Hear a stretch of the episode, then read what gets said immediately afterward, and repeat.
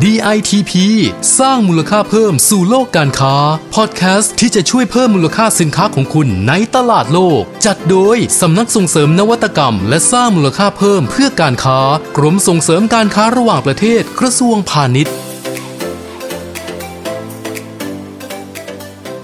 วัสดีค่ะ พบกันอีกครั้งนะคะ กับพอดแคสต์ DITP สร้างมูลค่าเพิ่มสู่โลกการค้า ดิฉันค่ะ ประออนนุประนุษนะคะ ผู้อำนวยการสำนักส่งเสริม นวัตกรรม และสร้างมูลค่าเพิ่มเพื่อการค้า กรมส่งเสริมการค้าระหว่างประเทศกระทรวงพาณิชย์ค่ะ ตอนนี้ค่ะก็เข้าสู่ครึ่งปีหลังกันแล้วนะคะ เราเจอโควิด -19 เนี่ยกันมาตั้งแต่ต้นปีค่ะ ทั้งผู้บริโภคแล้วก็คนค้าขาย หลาย ๆ อย่างก็ปรับเปลี่ยนกันไปหมดนะคะ ทางฝั่งผู้บริโภคทั้งไทยแล้วก็ต่างประเทศเนี่ยก็ต่างระมัดระวังค่ะในเรื่องการจับจ่ายมากขึ้นนะคะ เลือกแต่ของที่จำเป็นนะคะ แล้วก็ใช้เวลาอยู่ที่บ้านน่ะมากขึ้น เพราะเขาก็มีความกังวลเรื่องสุขอนามัยนะคะ แล้วก็การใช้จ่ายค่ะ ฝั่งผู้ค้าเองนะคะ ที่ตอนแรกก็ชะงักไปนะคะ แต่พอสถานการณ์ดีขึ้นเนี่ยก็เริ่มกลับมาค้าขายกันได้ค่ะ แต่ก็อย่างที่บอกค่ะว่า ตอนนี้พฤติกรรมของผู้บริโภคเนี่ยเขาเปลี่ยนไปแล้วนะคะ แล้วเราในฐานะผู้ประกอบการนักออกแบบ และเจ้าของกิจการเนี่ยไม่ว่าจะขนาดเล็กขนาดใหญ่นะคะ เราจะต้องปรับตัวและรู้เท่าทันกันอย่างไรบ้างนะคะ นี่ก็เลยเป็นที่มาของ EP นี้ค่ะ EP พิเศษนะคะ Exclusive Interview นะคะ วันนี้เราได้รับเกียรติจากผู้ที่คร่ำวอดอยู่ในวงการออกแบบค่ะ จะมาพูดคุยกันค่ะว่า หลังจากที่ทั่วโลกประสบกับสถานการณ์ระบาดของโควิด -19 นะคะ แนวโน้มการออกแบบในแต่ละประเทศเนี่ยเป็นอย่างไรนะคะ แล้วก็แต่ละโซน หรือกลุ่มประเทศจะไปในทิศทางไหนบ้างค่ะ ขอต้อนรับหมอมหลวงคทาทองทองใหญ่นะคะ นักวิชาการพาณิชย์เชี่ยวชาญกรมส่งเสริมการค้าระหว่างประเทศนะคะ ท่านเป็นผู้เชี่ยวชาญด้านการพัฒนาผู้ประกอบการส่งออกค่ะ และมีความรู้เกี่ยวกับเรื่องของการสร้างมูลค่าเพิ่ม รวมถึงมีความเชี่ยวชาญในตลาดยุโรปและตลาดออสเตรเลียด้วยค่ะ สวัสดีค่ะครับสวัสดีครับคุณฟอนุชครับและค่ะผู้ฟังทุกท่านครับค่ะ เราเริ่มกันที่คำถามกว้างๆกันก่อนดีกว่านะคะที่ฉันขออนุญาตเรียก ผอชชหลานนะคะ เพราะว่าเป็นชื่อที่อาจจะหลาย ๆ ท่านผู้ประกอบการหลาย ๆ ท่านเนี่ยค่อนข้างจะเป็นที่รู้จักกันดีนะคะทางพอชชหลานคะคิดว่าการออกแบบสำหรับตลาดต่างประเทศเนี่ยในยุคนี้ยังจำเป็นอยู่ไหมคะ เพราะว่าดิฉันทราบมาว่าหลาย ๆ ท่านก็พูดว่าผู้บริโภคเนี่ยเขาอาจจะสนใจแต่ฟังก์ชันหรือเปล่า การออกแบบเนี่ยมันจะไปเพิ่มให้เกิดต้นทุนที่สูงขึ้นหรือเปล่านะคะ อย่างข้อมูลของ m c k เคนซี่ค่ะเขาก็บอกว่าผู้บริโภคต่างชาติเนี่ยไม่ว่าจะเป็นจีนหรือว่าในประเทศยุโรปเช่น อังกฤษ รั่งเศสนะคะหรือว่าอิตาลีเนี่ยเขามีการระมัดระวังการจับจ่ายใช้สอยเนี่ยเพราะฉะนั้นการออกแบบเนี่ยยังจำเป็นอยู่ไหมคะ ผมคิดว่ามีความจำเป็นอย่างยิ่งนะครับในเรื่องของการออกแบบ เพราะว่าการออกแบบเนี่ยมันก็หมายถึงการยกระดับคุณภาพชีวิต เพราะฉะนั้นเนี่ยการออกแบบเนี่ยไม่ว่าจะเป็นเรื่องของฟังก์ชันนะครับค่ะประโยชน์ใช้สอยหรือความสวยงาม aesthetic นะครับหรือแม้กระทั่งการออกแบบเพื่อกระตุ้นอารมณ์เนี่ยหรือ emotional design เนี่ยมีความค่ะสำคัญอย่างยิ่งนะครับแต่การออกแบบนี่มีความต้องการที่เปลี่ยนไป นะครับค่ะโดยเฉพาะอย่างยิ่งในยุคนี้เนี่ยผู้บริโภคเองเนี่ยก็พยายามที่จะหาคำตอบในเรื่องของสินค้าหรือบริการเนี่ยที่อาศัยการออกแบบค่ะนะครับเอ่อในในเรื่องของอารมณ์มากยิ่งขึ้น ในเรื่องของความรู้สึกที่เอ่อกังเปวลี่ยนลไปใจอะไรอย่างนี้ก็ใช่เหมือนมองหาอะไรที่เติมเต็มความรู้สึกเราได้คบใช่ไหมคะบทบาทการออกแบบก็ขยายกว้างขึ้นนะครับค่ะเพราะว่าเอ่อเนื่องจากว่าความต้องการของตลาดมันเปลี่ยนไปนะครับ ผู้ประกอบการเองนะครับ โดยเฉพาะอย่างยิ่งผู้ผลิตเนี่ยค่ะ ก็จะต้องอาศัยการออกแบบเหมือนกันอืมนะครับในเรื่องของการพัฒนากระบวนการการผลิตนะครับไม่ว่าจะเป็นการใช้การออกแบบเพื่อที่จะลดต้นทุนการผลิตนะครับโดยโดยการลดวัตถุดิบที่ใช้หรือการออกแบบค่ะโดยนำ recycling เข้ามาหรือ reuse ค่ะนะครับหรือ reduce นะคะสาม R ตรงนี้เนี่ยก็มีความสำคัญมากยิ่งขึ้นในเรื่องค่ะของการเอ่อการผลิตสินค้าเพื่ออมตอบสนองความค่ะต้องการที่เปลี่ยนไปของตลาด ค่ะ ทางพอชชหลานพอจะยกตัวอย่างให้ท่านผู้ฟังได้เห็นภาพบ้างไหมคะว่า 3R เนี่ยตอนนี้มันมีใครที่นำเอาหลักคิดตรงเนี้ยมาปรับใช้เป็นการออกแบบผลิตภัณฑ์หรือว่าสินค้า เพื่อตอบสนองผู้บริโภคในยุคนี้บ้างอะค่ะครับเอิ่มในเรื่องของ recycle reuse reduce เนี่ยนะครับจริงค่ะแล้วมันเป็นกลยุทธ์นะครับของตลาด EU นะครับทราบกันดีนะครับตลาดค่ะ EU เนี่ยมีประชากรถึง 450 ล้านคน นะครับค่ะมีกว่า 27 ประเทศนะครับที่เป็นสมาชิกของ EU นี้นะครับค่ะแล้วก็ตั้งแต่โปรตุเกสในตะวันตกถึงบัลแกเรียตะวันออกเนี่ยนะครับ ตลาดเหล่านี้เนี่ยให้ความสำคัญในเรื่องของ ecology หรือการรักษาสิ่งแวดล้อมค่ะนะครับ อันเนี้ยเป็นกลยุทธ์ที่ผู้ประกอบการเนี่ยต้องใช้ในเรื่องของการตอบสนองความต้องการของตลาดนั้นๆนะครับ จริงๆแล้วนี่มันไม่ได้เป็นทางเลือกนะครับค่ะมันหลาย ๆประเทศมันเป็นข้อบังคับ ในเรื่องการนำเข้าสินค้าเข้าประเทศเหล่านั้นนะครับ เราจะมีเอ่อหลายๆ terminology หรือหลายคำที่เกี่ยวข้องกับการอนุรักษ์สิ่งแวดล้อมไม่ค่ะไม่ว่าจะเป็นเรื่องของ traceability ค่ะถูกต้องไหมครับ eco นะครับหรือแม้กระทั่ง carbon footprint นะครับยกตัวอย่างง่ายๆนะครับในเรื่องของ packaging นะครับค่ะปัจจุบันนี้เนี่ย packaging เนี่ยผู้ประกอบการเนี่ยพยายามที่จะลดการใช้พลาสติกมากยิ่งขึ้นอืมค่ะหรือใช้พลาสติกที่เราเรียกว่า recycle ค่ะนะครับ อันนี้เป็นข้อกำหนดของ EU EU หลาย ๆ ประเทศนะครับค่ะที่จะพยายามที่จะลดปริมาณพลาสติกนะครับโดยเฉพาะพลาสติกที่เราใช้แล้วเนี่ยลงทะเลมหาสมุทรของเราค่ะในโลกนี้นะครับ อันนี้ก็ค่ะเป็นเป็นตัวอย่างให้เห็นได้ชัดว่าโลกเปลี่ยนไป ให้ความต้องการมากขึ้นในเรื่องของการรักษาสิ่งแวดล้อมมากยิ่งค่ะขึ้นครับแล้วยิ่งหลังโควิดเนี่ยจริง ๆ เรื่องนี้ก็น่าจะต้องเอาแวร์กันมากขึ้นครับเพราะว่าพอเริ่มที่จะมีอาหาร Delivery หรือแม้แต่การเสิร์ฟอาหารที่เป็นในจัดเลี้ยงอย่างเงี้ยนะคะณปัจจุบันเนี่ยอย่างภาคราชการเองเนี่ยจากเดิมที่เราเคยทำเป็นบุฟเฟ่ต์มี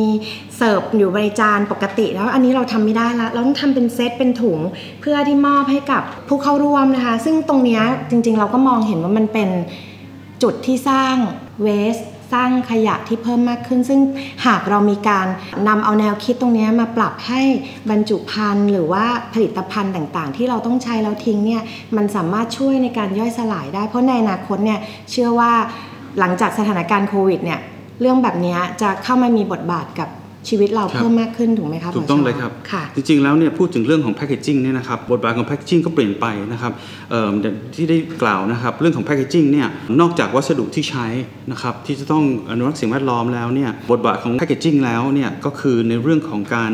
รักษานะครับคุณภาพของอาหารหรือผลิตภัณฑ์ที่อยู่ในแพ c เกจิ้งนั้นนะครับค่ะนี่เป็นเทรนด์ของโลกนะครับว่า เรื่องของ safety เรื่องของความปลอดภัย เรื่องของสุขอนามัยนี่ก็สำคัญนะครับแพ c เกจิ้งนี่มีบทบาทอย่างสูง ในค่ะเรื่องของการสร้างความไว้วางใจในในผลิตภัณฑ์นั้นๆนะครับค่ะเทรนด์ตอนนี้เนี่ยในโลกเนี้ยกตัวอย่างนะครับถ้าเป็นเรื่องของอาหารเนี่ยหลายหลายๆคนเนี่ยเริ่มที่จะเป็นวีแกนมากยิ่งขึ้นแล้วค่ะนะครับไม่ค่อยทานเนื้อใช่นะครับรู้สึกพอทานผักผลไม้มากขึ้นเนี่ยดีต่อใจ ดีต่อใจอายุยืนนะครับค่ะสุขภาพจะดีขึ้นค่ะนะครับนี่เป็นเทรนด์ดีต่อนะครับสุขภาพอย่างเช่นอังกฤษเนี่ยอืม ประมาณเอ่อ25%ของของ millennial เนี่ยนะครับค่ะนิยมที่จะบริโภค vegan diet มากยิ่งขึ้นแล้ว นะครับอันนี้ก็เป็นเทรนด์ที่น่าสนใจนะครับค่ะเรื่องของ health นี่มาแรงโดยเฉพาะอย่างยิ่งช่วงวิกฤตโควิดเนี่ยนะครับค่ะคนก็จะสนใจที่จะพยายามที่จะรักษาสุขภาพมากยิ่งขึ้นนะครับค่ะพยายามที่จะไม่ทานยามากยิ่งขึ้น อันนี้เป็นเป็นปัจจัยสำคัญมากนะครับ พยายามที่จะหาผักผลไม้หรืออาหารที่จะช่วยในเรื่องของการสุขภาพเสริมอืมภูมิต้านทานของเราค่ะนะครับอันนี่เป็นเทรนด์ที่มามาแรงมาก อาหารที่จะที่เราเรียกว่า immunity booster นะครับทำค่ะให้ภูมิต้านทานเรานี่แข็งแรงขึ้นนะครับค่ะก็จะเป็นอาหารที่เป็นเป็นที่นิยมมากยิ่งขึ้นนะครับไม่ว่าค่ะจะเป็นเรื่องของสมุนไพรเครื่องเทศต่างๆนะครับก็มาแรงอันนี้ก็เป็นโอกาสของผู้ประกอบการไทยที่ผลิตสินค้าที่ทำจากสมุนไพรนะครับ ก็จะเป็นที่นิยมในยุโรปมากยิ่งขึ้นค่ะนะครับค่ะ เราได้ยินเรื่องเทรนด์ของเทรนด์สุขภาพนะคะและอาหารนะคะแล้วก็แนวทางการออกแบบให้ตอบโจทย์ตรงนี้ยังไงได้บ้างนะคะ ทีนี้ค่ะผอชชคะสถานการณ์โควิดเนี่ยมันเริ่มผ่อนคลายลงแล้วนะคะ ในฐานะที่ท่านเป็นผู้เชี่ยวชาญด้านการสร้างมูลค่าเพิ่มนะคะ ในมุมมองด้านการออกแบบบรรจุภัณฑ์ค่ะ คิดว่าการออกแบบบรรจุภัณฑ์อย่างไรนะคะ ที่จะสามารถตอบสนองผู้บริโภคในช่วงนี้ได้บ้างอะค่ะ คือคือ new normal ของของเราเนี่ยนะครับ หลังโควิดเนี่ยเรื่องของค่ะ safety มาแรงนะครับ เรื่องของสุขภาพ เรื่องของเขาเรียกว่า trust ความไว้วางใจในค่ะสินค้าและบริการเนี่ยค่ะเอ่อมาแรงมากนะครับ ถ้าพูดถึงแพ c เกจิ้งก็จะมีบทบาทตรงนี้นะครับแพ c เกจิ้งเนี่ยจะมีบทบาทที่การสื่อสารนะครับค่ะปัจจัยเหล่านี้ให้ผู้บริโภคเนี่ยไว้วางใจในสินค้า นั้นๆนะครับแพ c เกจิ้งเนี่ยบทบทบาทที่จะสื่อในเรื่องของแบรนด์อันนี้ก็เป็นสิ่งที่ค่อนข้างจะสำคัญเหมือนกันเนี่ย branding เนี่ยตอนนี้เนี่ยค่ะเรากำลังแข่งขันในในตลาด branding ของค่ะโลกนะครับ branding จะมีหน้าที่อะไร จะมีหน้าที่ที่จะสร้างความแตกต่าง ระหว่างสินค้าของเราค่ะเอ่อมีหน้าที่ที่จะเอ่อสื่อถึงเอกลักษณ์ของสินค้าและบริการของเราที่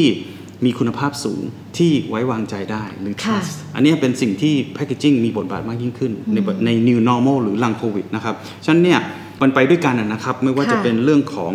packaging design นะครับการคิดค้นนวัตกรรม หรือค่ะการสร้างแบรนด์เนี่ยอืมล้วนจะเป็นเอ่อส่วนเดียวกันเนาะเป็นส่วนเดียวกันนะครับงปกเพื่อที่จะเพิ่มมูลค่าอืเพื่อที่จะสร้างความความไว้วางใจในสินค้านะครับค่ะถ้าเป็นคนไทยก็สร้างความไว้วางใจของสินค้าและบริการไทยมากยิ่งขึ้นในตลาดโลกค่ะ พอหลังจากช่วงโควิดอะค่ะช่วงสถานการณ์โควิดเนี่ยพอชชได้ทำอะไรบ้างไหมคะ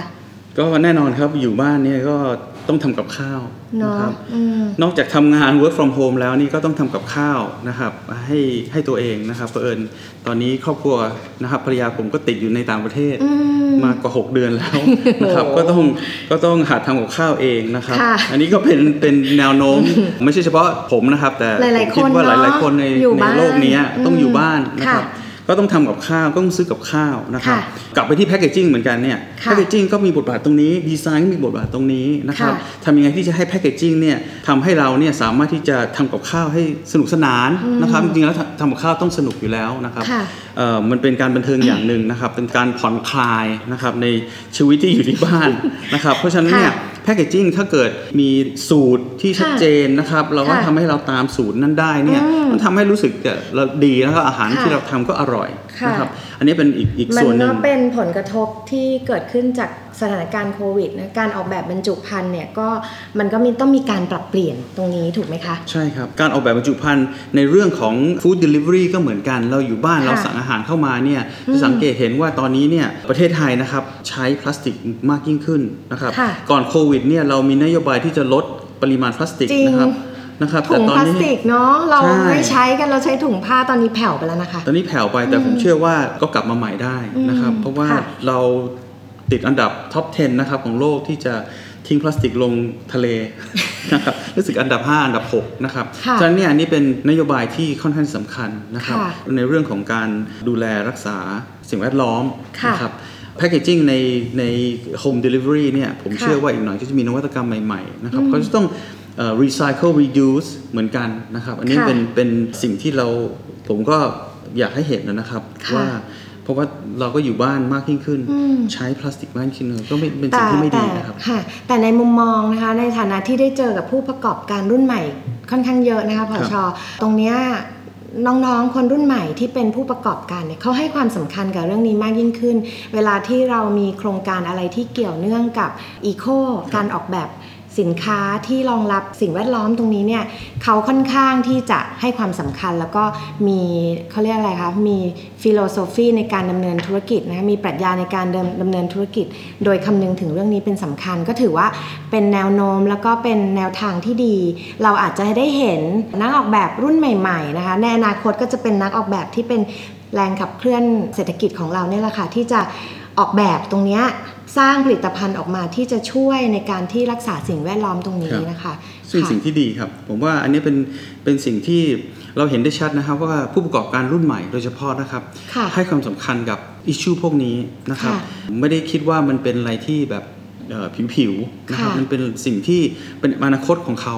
นะครับค่ะอนาคตของเขาในเรื่องของชีวิตความเป็นอยู่ และอนาคตของเขาในเรื่องของการประกอบธุรกิจค่ะ นะครับอันนี้เป็นสิ่งที่สำคัญมากค่ะแล้วยิ่งรัฐบาลมีนโยบาย BCG Economy ครับนะคะจริง ๆ แล้วอาจจะอยากจะเรียนเชิญทางพอชชหลานเนี่ยได้มาเล่าในเรื่องนี้ว่าจริงๆพอชก็ได้มีการศึกษาเกี่ยวกับ BCG